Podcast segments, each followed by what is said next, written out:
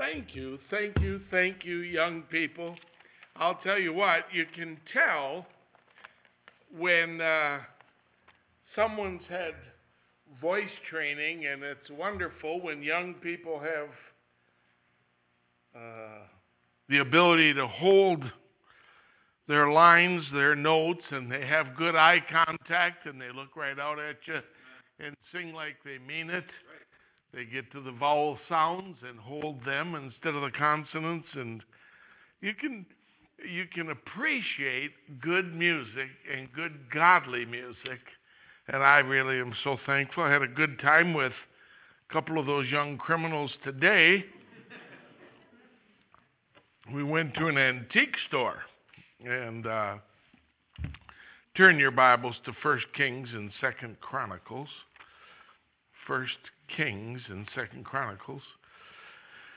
And uh, wow, uh, those guys are trying to, they're dangerous. They're trying to find bayonets for Mausers and trying to buy tanks and stuff. And then they, they see stuff that's actually imitation Japan stuff, and that's junk. And then they look at the, the real stuff, and that's $450. And so we left without a lot of that, I just want to say. But we had a wonderful time. And health food, let me tell you, Dunkin' Donuts in the morning and Burns Dairy Pizza for, for supper. I mean, how do you beat that? I mean, that's right at the top shelf. Wow, then uh, this evening, thanks to the Millers, that Brother Miller and his wife uh, had me over, and those wonderful uh, three little boys. It makes me miss my grandchildren, and we had a great time. And I'm thankful for the fellowship I've had with Pastor Dunbar. He's a dear friend and one of the ones I look forward to being with, and uh, we'd probably, it's a good thing we only get together once in a while because we'd be dangerous if we saw each other too much. But I've been encouraged and I've been helped, and I've certainly enjoyed the time, the Beast Feast, the Sunday, all of the uh, messages. One of the things that I think I want to just say is I mean what I preach. I'm here on purpose. And I, uh, I believe with all my heart that if I can come alongside a good pastor and be a confirming voice to what he's preaching and teaching, he's got all year, every year, line upon line, precept upon precept, and to declare the whole counsel of God and just to certify, hey, what he believes, the rest of us believe. And Debbie's been so kind, to wonderful hostess, and I've enjoyed the, the meals and the time together. the accommodations there at the Holiday Inn. Thank you for every kindness. What's the large woman say going through the barbed wire fence? One more point and I'm through this thing.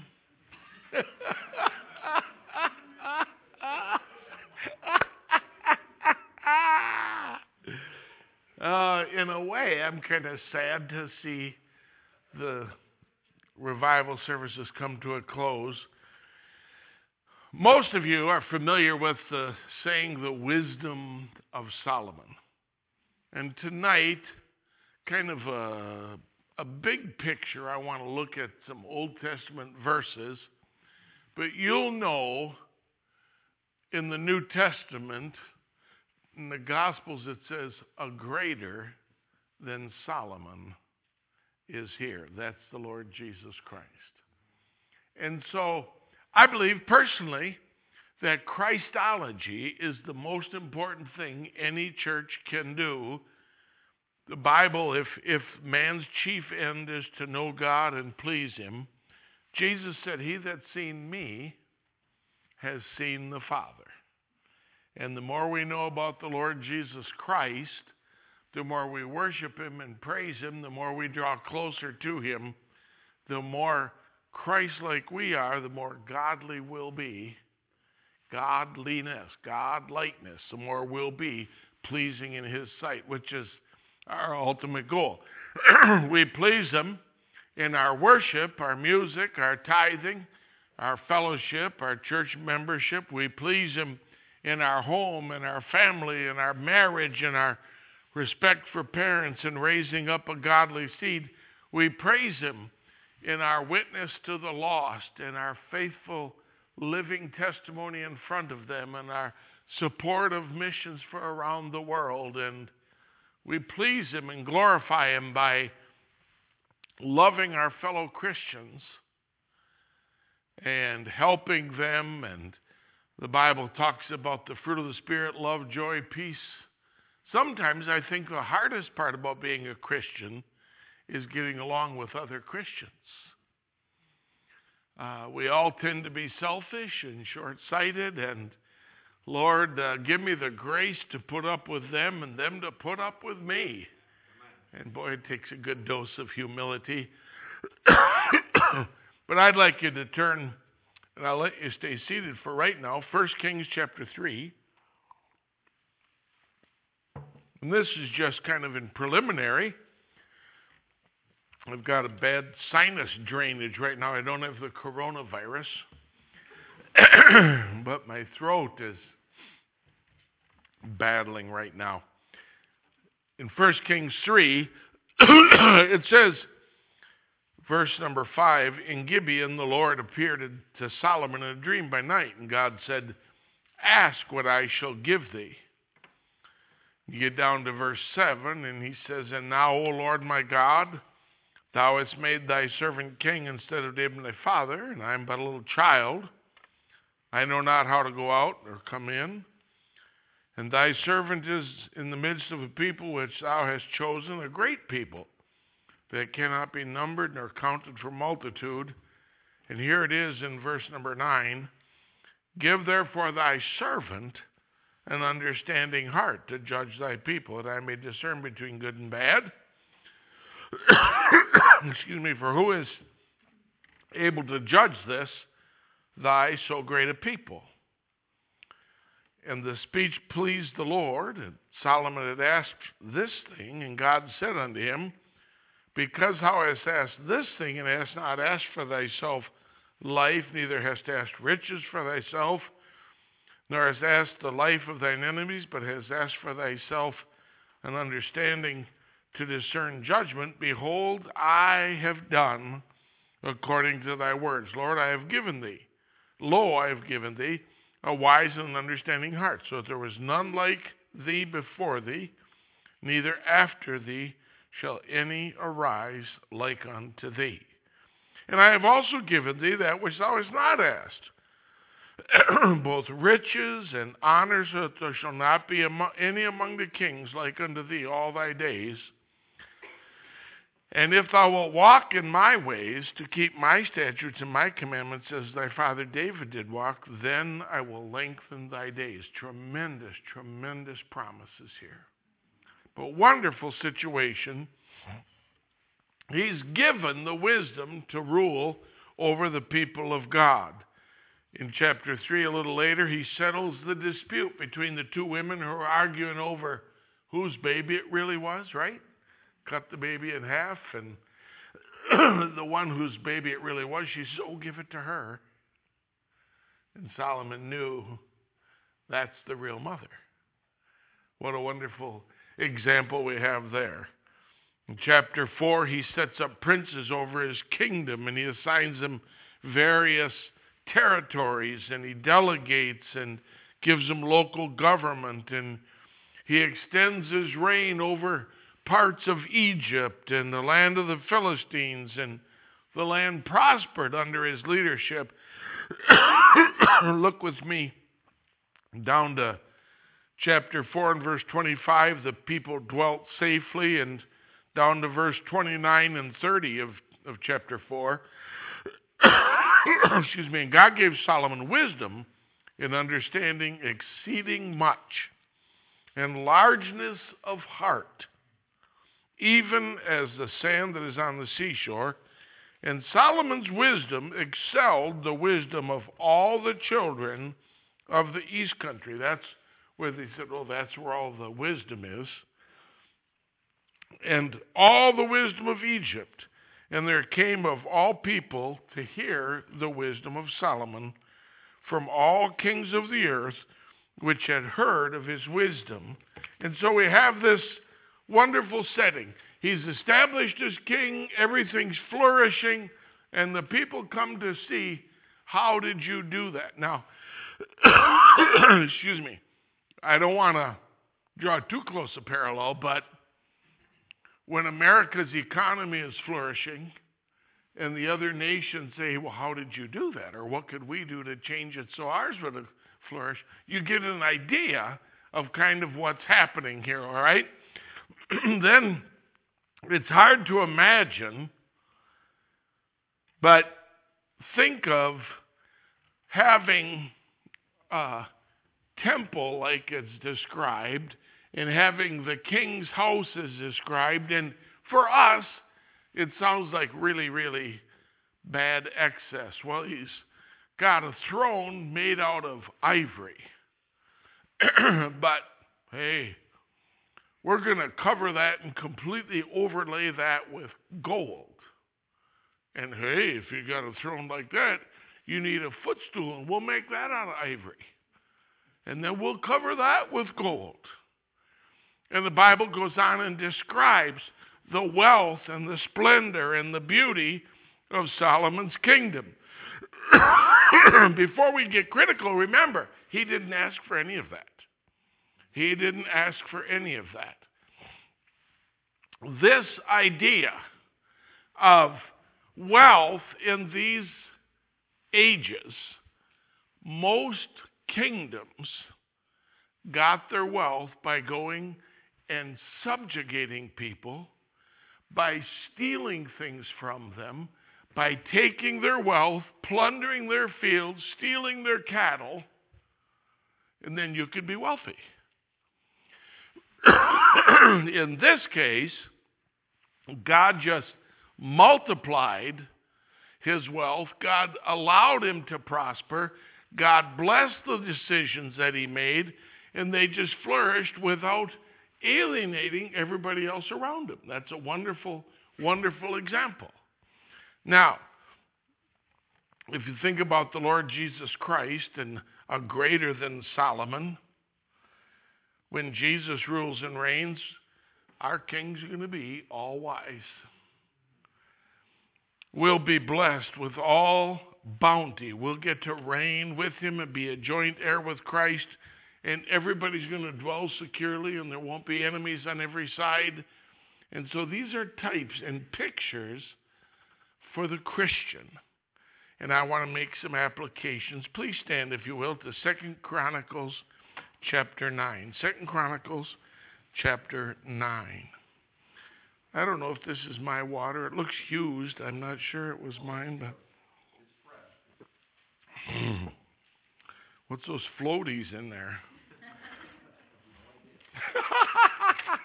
I'm kidding. I'm kidding. Yeah, no kidding. I've never swallowed one of those. But I want you to, we're going to just read a passage and learn a few things, and then uh, while we'll be letting you go, oh, wow, look at this. Mm, it's not the coronavirus.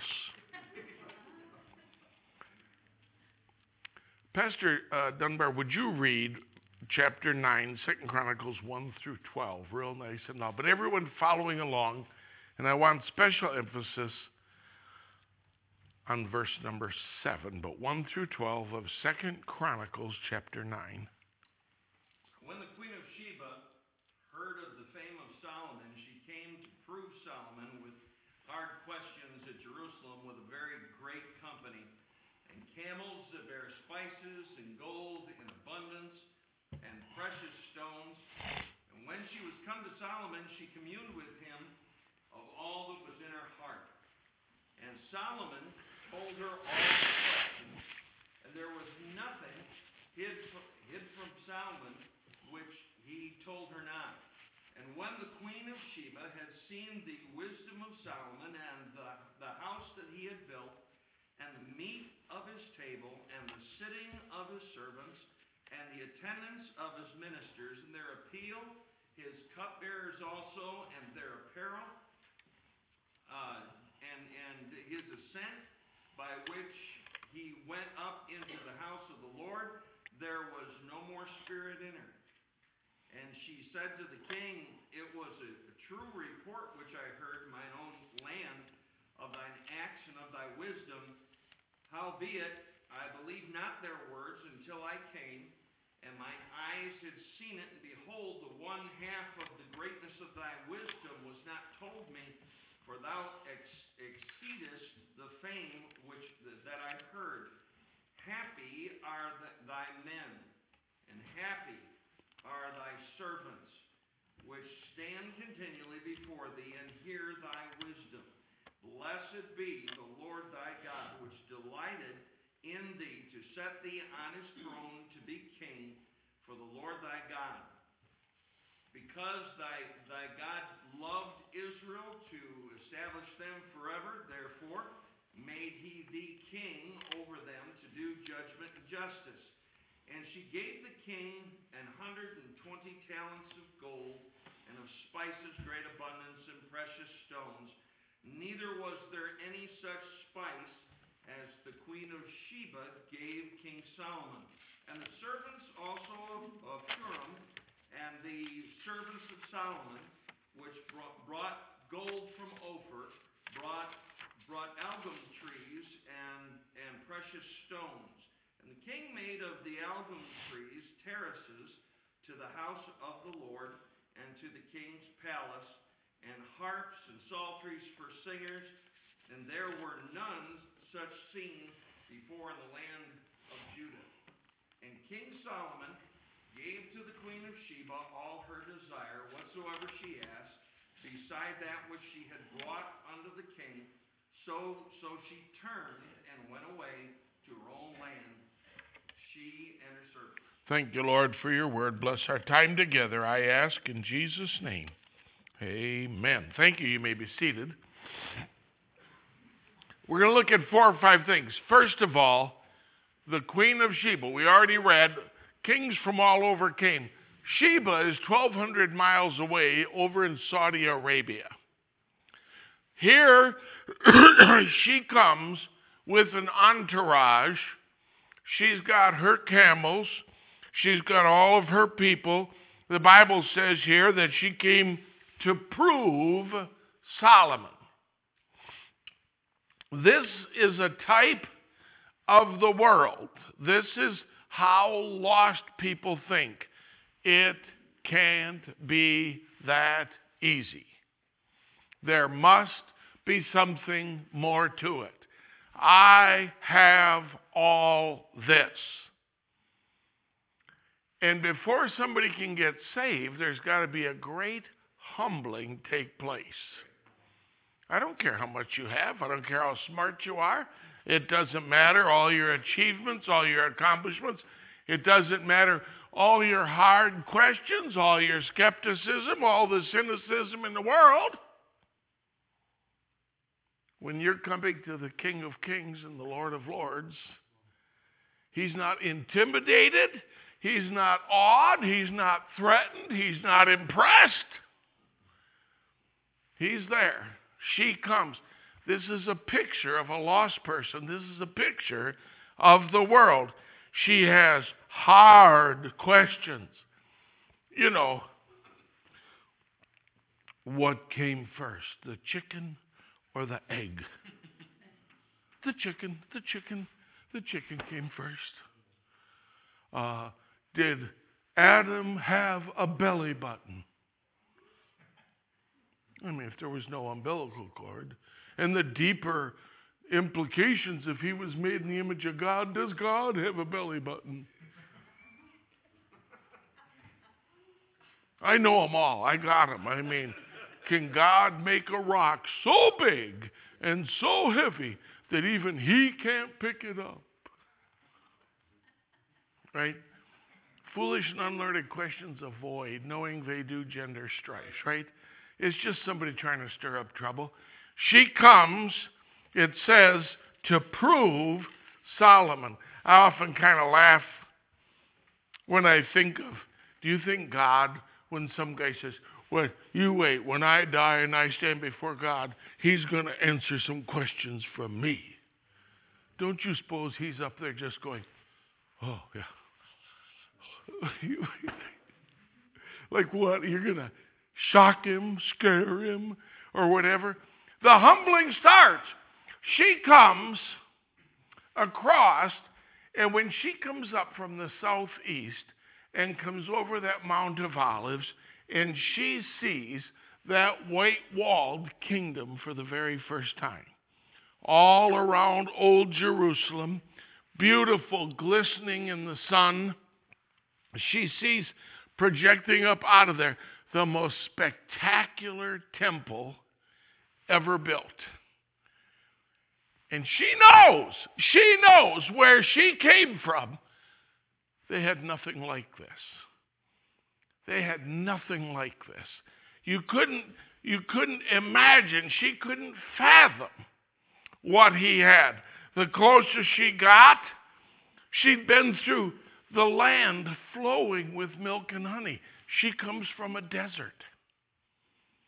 She sees the bounty, she sees the beauty, she sees the intercourse in the city, all the people bustling about, prosperous, healthy, wealthy, and wise. And she sees all that goes on.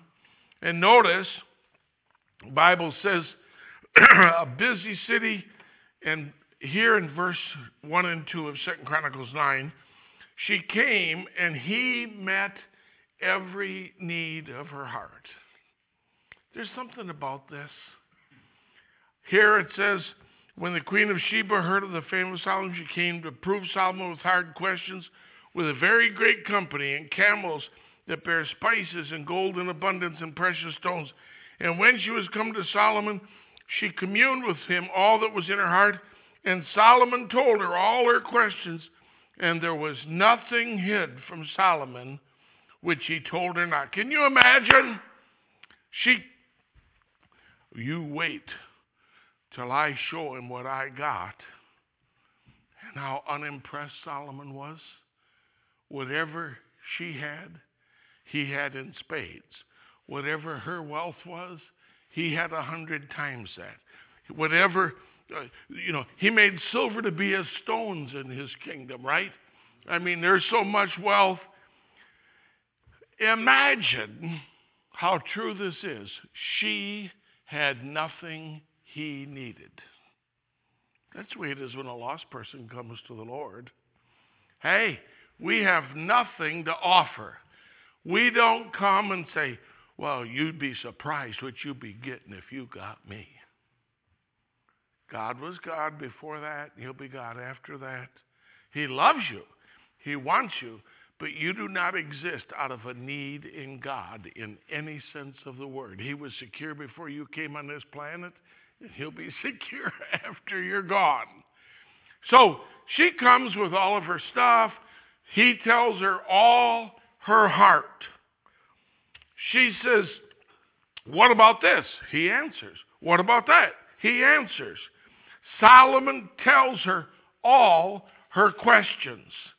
He's a picture of Christ. When Jesus rebuked the Pharisees for their unbelief in Matthew chapter 12, we won't take time, but hear me. I'm, I'm, I'm just emphasizing this scene. My wife and I have been privileged to go to several foreign countries. And among our most pleasant memories was to go down to Bavaria, there in southern Germany, and to tour the castle of Kaiser Wilhelm. The beauty of going up to, in, in southeastern Germany, Neuschwanstein, the, the Disney castle, and seeing all of the wonderful things. To go to Hungary, and there the Austrian Empire, and the Habsburgs, and the castle that Marie Antoinette and Napoleon and to see the Schönbrunn and the here's a 1400 room castle.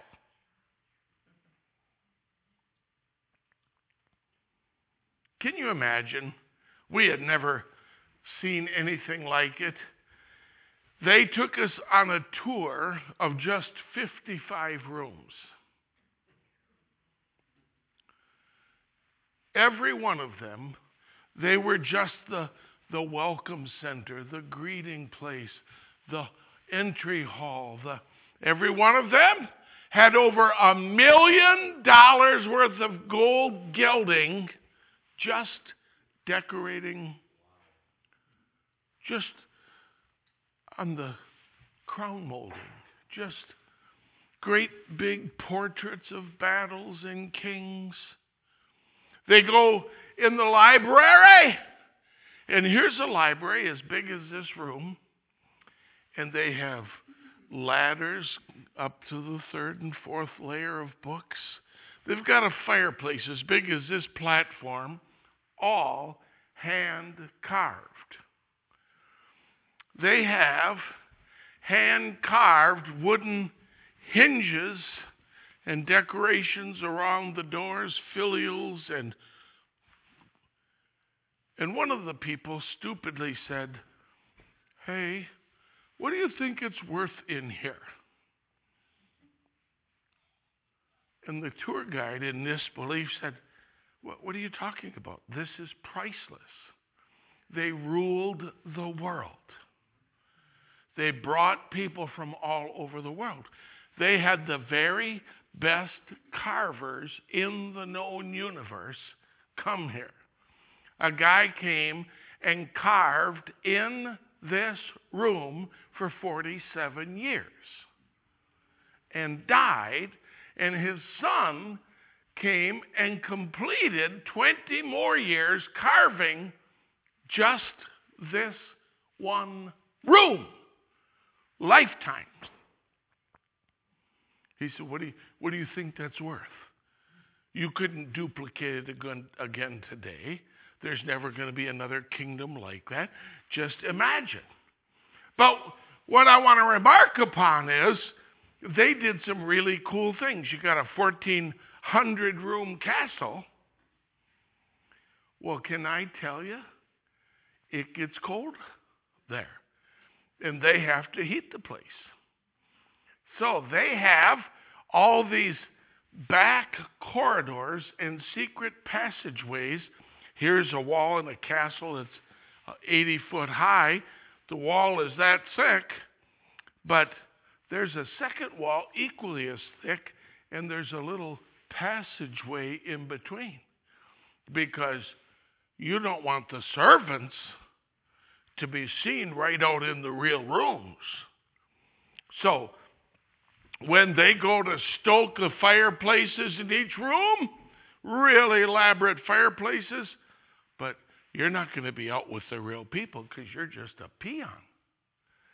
And so you have to go through this little back hallway and you take out the ashes and you bring in more coal or more wood and you stoke the fireplace from behind so that nobody in the room that's being entertained has to be distracted by looking at any slaves or anything. They have a bathroom, and when the Bible talks about they pisseth against the wall, right? They have latrines and and they have, but those get cleaned by servants that cannot be seen. It just kind of goes behind, flows behind, and then they have to clean it all out by hand. But hey, you don't want any any servants to be noticed by anybody. room after room after room.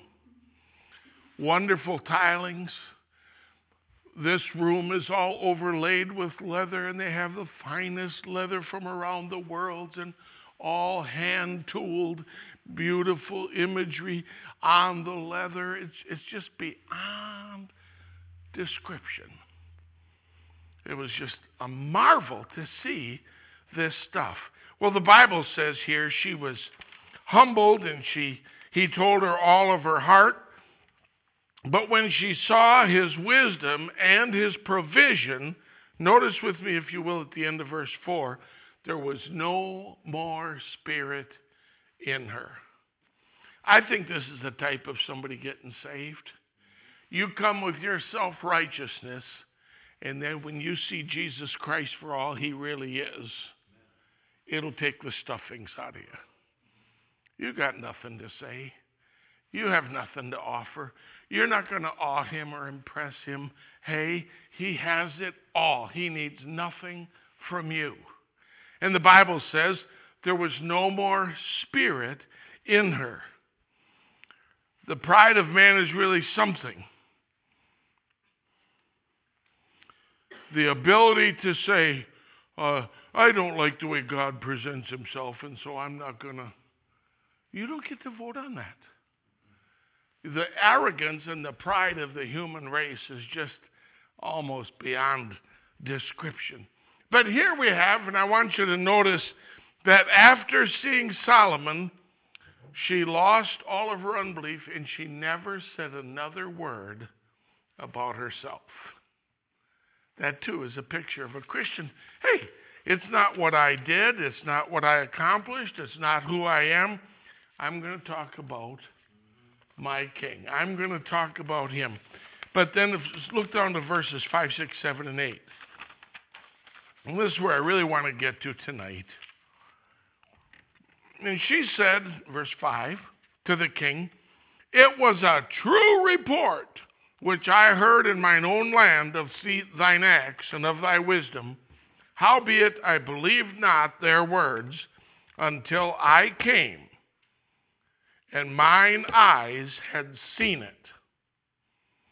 And behold, the one half of the greatness of thy wisdom was not told me, for thou exceedest the fame that I heard. Now, verse 7 is my text for tonight. When the queen of Sheba came, she saw the fertile lands, she saw the herds and the flocks, she saw the busy, prosperous city, she saw the beautiful castle, she heard the words of Solomon. But the thing that impressed her the most is in verse 7. She says, Hey, I, I didn't know the half of this. And you know what stood out to her? Happy are thy men, and happy are these thy servants. Hey, nowhere in the known world, nowhere ever in history was it that the slaves were happy, that the servants were well cared for, that the ones who were doing the lowliest tasks were enjoying their position in the kingdom. Everybody else is envying, angry, seething in rebellion, trying to overthrow things, hating their job, dreading having to be respectful to the leaders, under the thumb and the rule. But in Solomon's kingdom, she came and saw and she says, You know, I, they didn't tell me the half of this. The people that are the lowliest in the kingdom, even down to them they're happy. They're happy. Why is that so remarkable? Well, it shouldn't surprise us.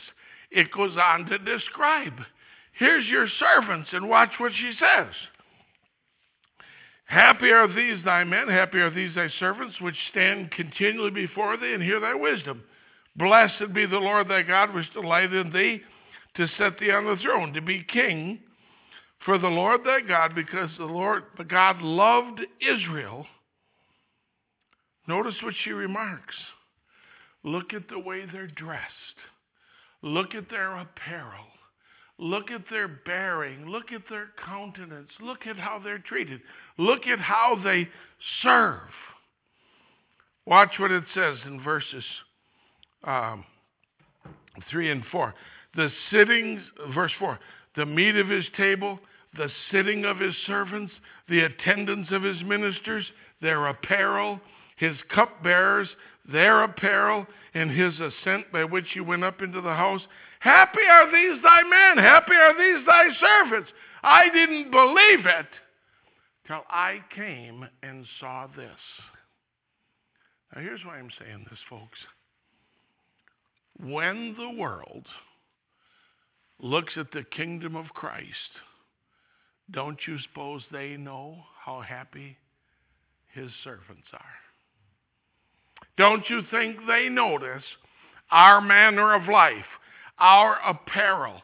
Don't you suppose they notice how we conduct ourselves? Don't you suppose they notice if we have a smile on our face or if we're grumpy? Don't you suppose they notice, hey, I tithed, I gave to missions, and I drive a used car? I don't resent that. I don't regret that. I'm happy to do that.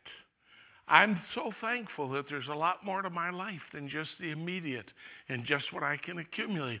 I'm happy that I get to serve the King of Kings, the Lord of Lords. I'm happy in his kingdom. Give me the lowliest job. I don't have to be noticed. I don't have to be rewarded. I don't have to be praised. I don't have to be lauded. I don't have to have accolades. I'm happy just to be here serving the Lord Jesus Christ.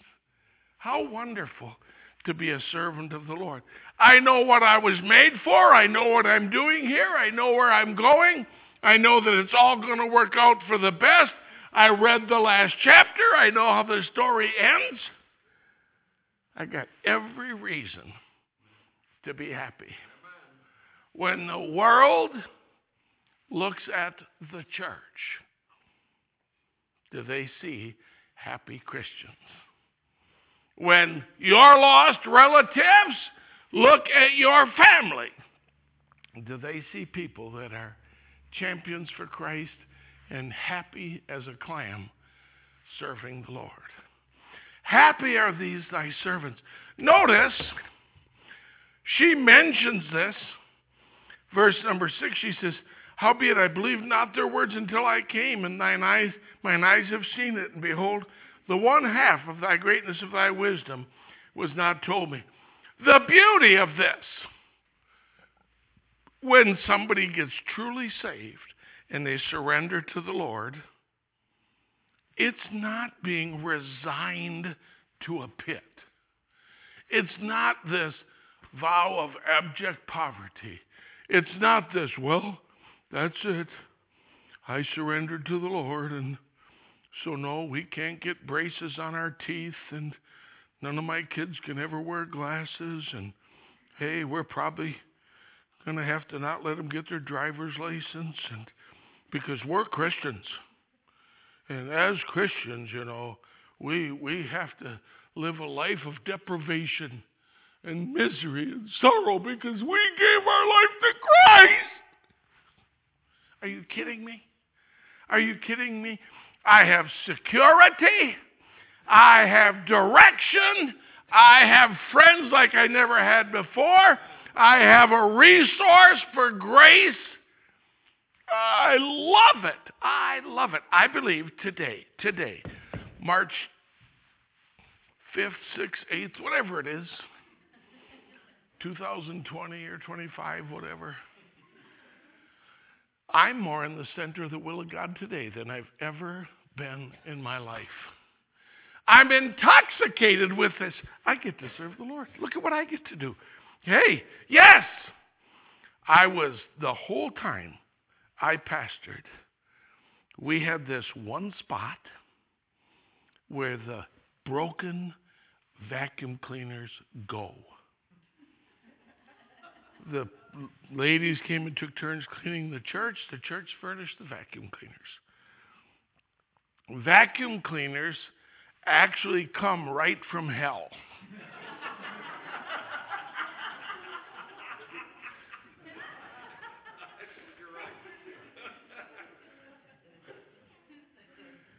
but we had a policy, and everybody, there is right here beside the closet in the secretary's office if there's something wrong with the vacuum cleaner, if it quits, or if it gets tangled up, or if it needs any attendance at all, you put it right here. Here's the vacuum cleaner parking lot. Sometimes there'd be three of them the basement one, the upstairs one, the school one, the auditorium one, and they'd be there. Every day, there was a secret vacuum cleaner angel. And the vacuum cleaner angel came, and the vacuum cleaners disappeared. And the next day, the working vacuum cleaners were all back in their closets where they belong. You know who the vacuum cleaner angel was?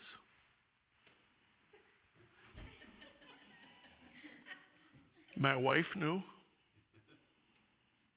I take them stupid dirt suckers apart. I get all the carpet threads out from around the roller. I replace the burned belts. I put new cords where the cord's been run over 18 times and it's frayed. I put new plugs on. I put new motors in. The vacuum cleaner angel.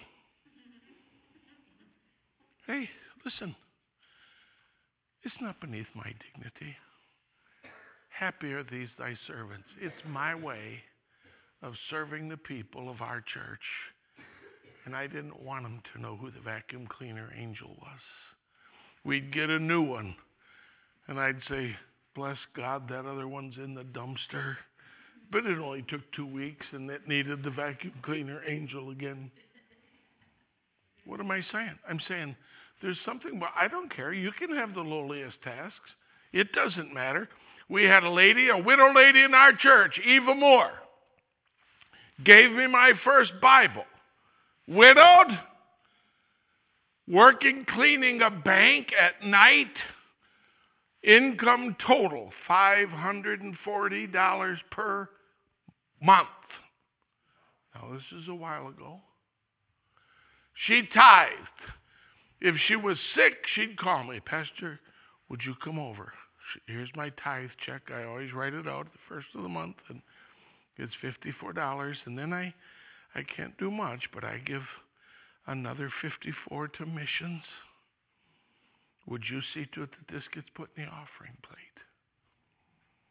But every night, after going to the bank and cleaning there, she came to our building, and from four in the morning till six in the morning, she cleaned every toilet in the place.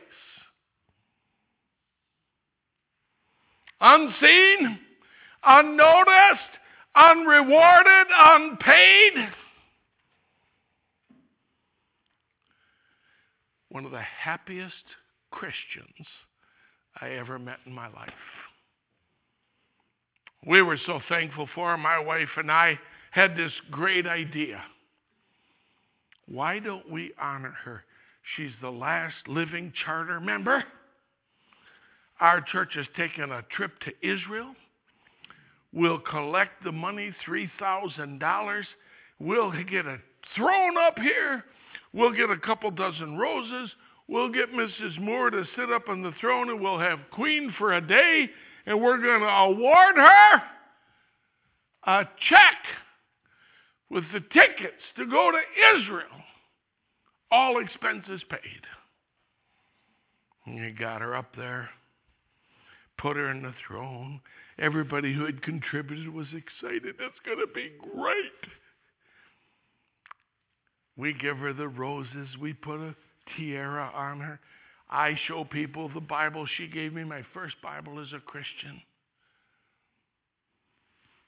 I'm doing my best to honor her, and then out come our treasurer and the head trustee, and they have this big cardboard check, and they say, Mrs. Moore, here's the all expense paid trip to Israel. And she's crying and she thanks us and we everybody's like an Italian's wedding throwing spaghetti in the air and we're all hey, look at this. And she calls me on Monday and she says, Pastor, um, I, I'm, I'm not able to go on the trip to Israel. Maybe you could find someone else. And I says, Look, Mrs. Moore, I mean, we, I know you like to fly beneath the radar. I know here, but I mean, hey, this is a trip of a lifetime. I know you love the Lord. You've spent your life studying prophecy. You love the Gospels. This is going to be wonderful. Uh, Pastor, I, I just can't go. I said, Well, why not? She said, Well, I have some health issues and I, I don't think I could do all the walking and then trying to use the bathroom on an airplane. And I have to use the bathroom quite a bit at my age. And and I'm trying my best. I mean, I just collected this money. It was my idea. I'm trying to really promote it. And I said, Mrs. Moore, listen, I'm going to lead the trip. I'll be your tour guide. I'm personally going to take you from place to place all across Israel. You know what she said? Boy, that sounds wonderful, Pastor King, but when I see Israel, I'm going to have a lot better tour guide than you.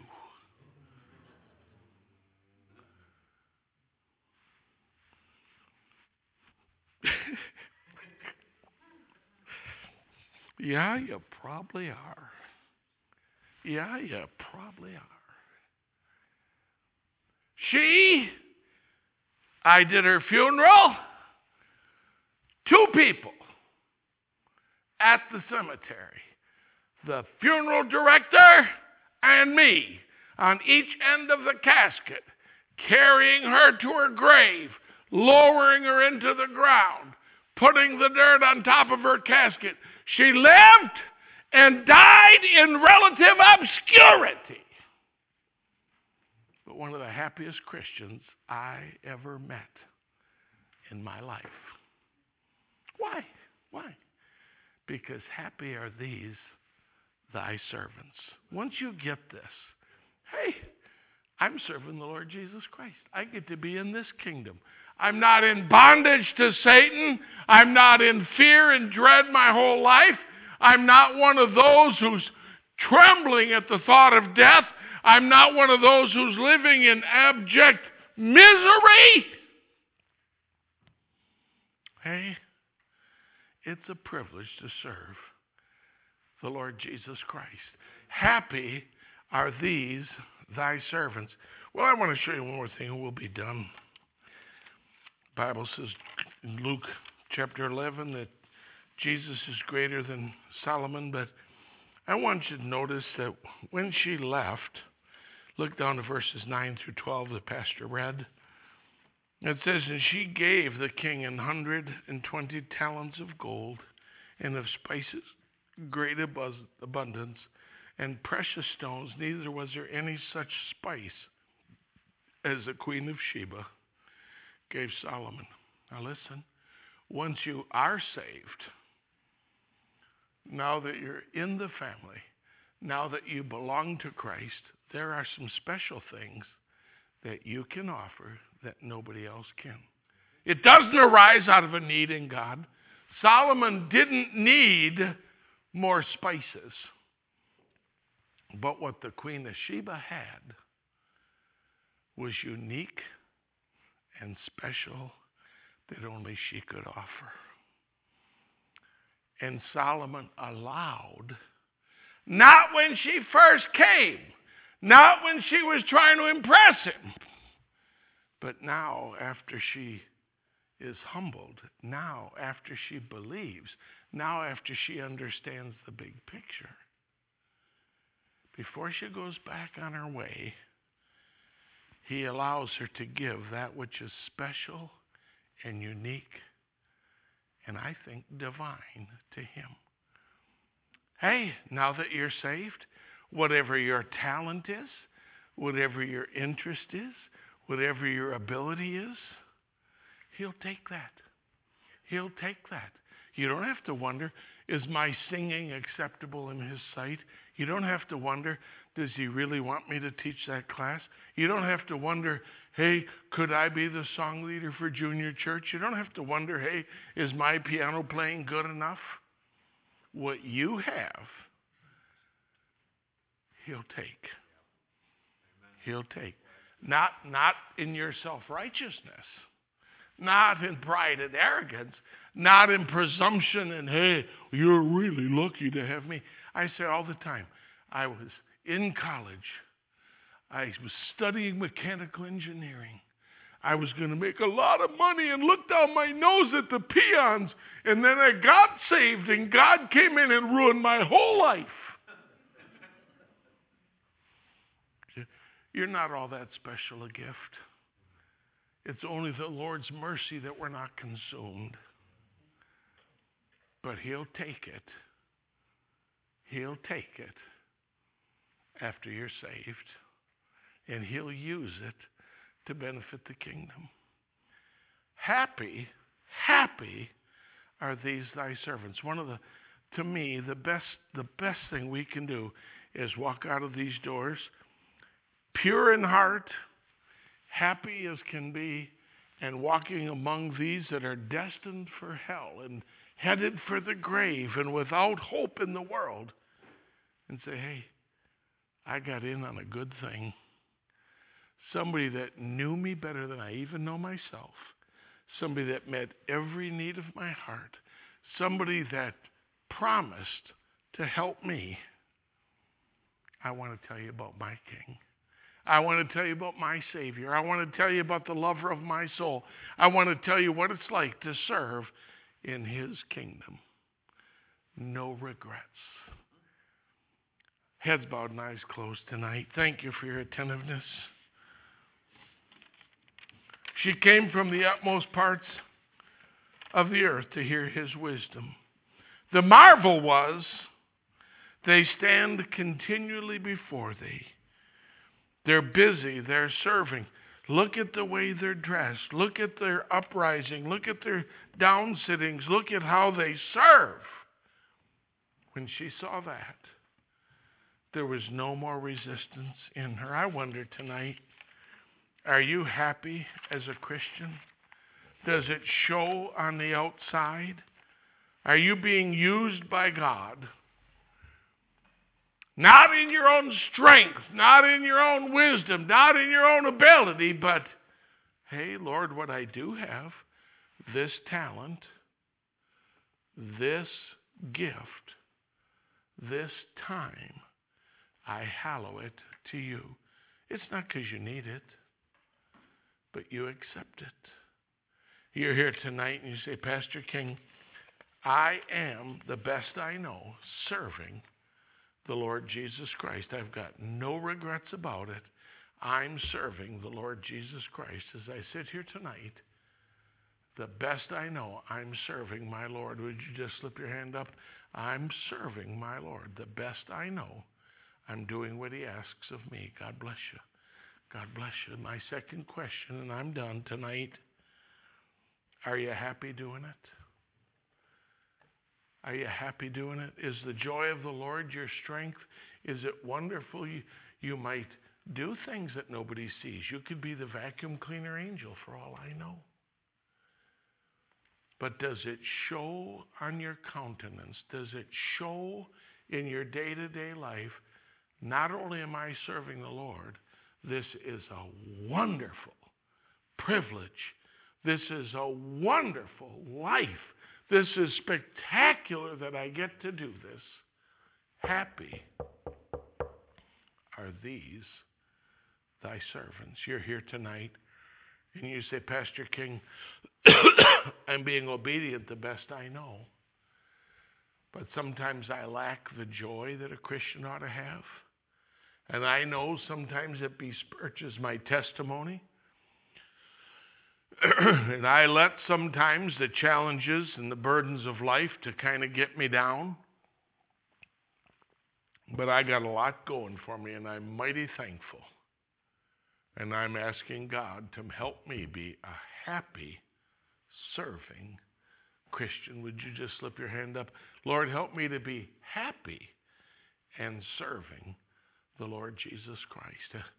Heavenly Father, thank you for each one of these.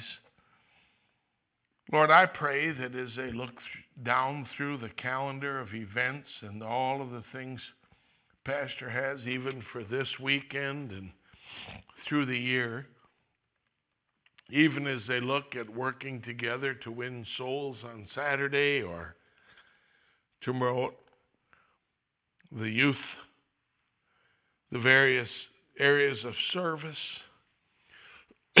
Lord, I pray that you'd help them to have a unity and a joy and a common purpose. And Lord, I pray that you'd help us not just to be obedient, not just to be following, not just to be serving, but Lord, may it show in the way we carry ourselves, in the way we dress, in the way we look, the way we appear, that we could be doing the most menial of tasks with a smile on our lips, with a song on our tongues, with a joy that wells up from within us. And Lord, help it to be genuine gratitude for all you've done for us. Thank you for security, hope, assurance, answered prayer, deliverance. Help us, Lord, be happy as servants, I pray in Jesus' name. Amen. Pastor?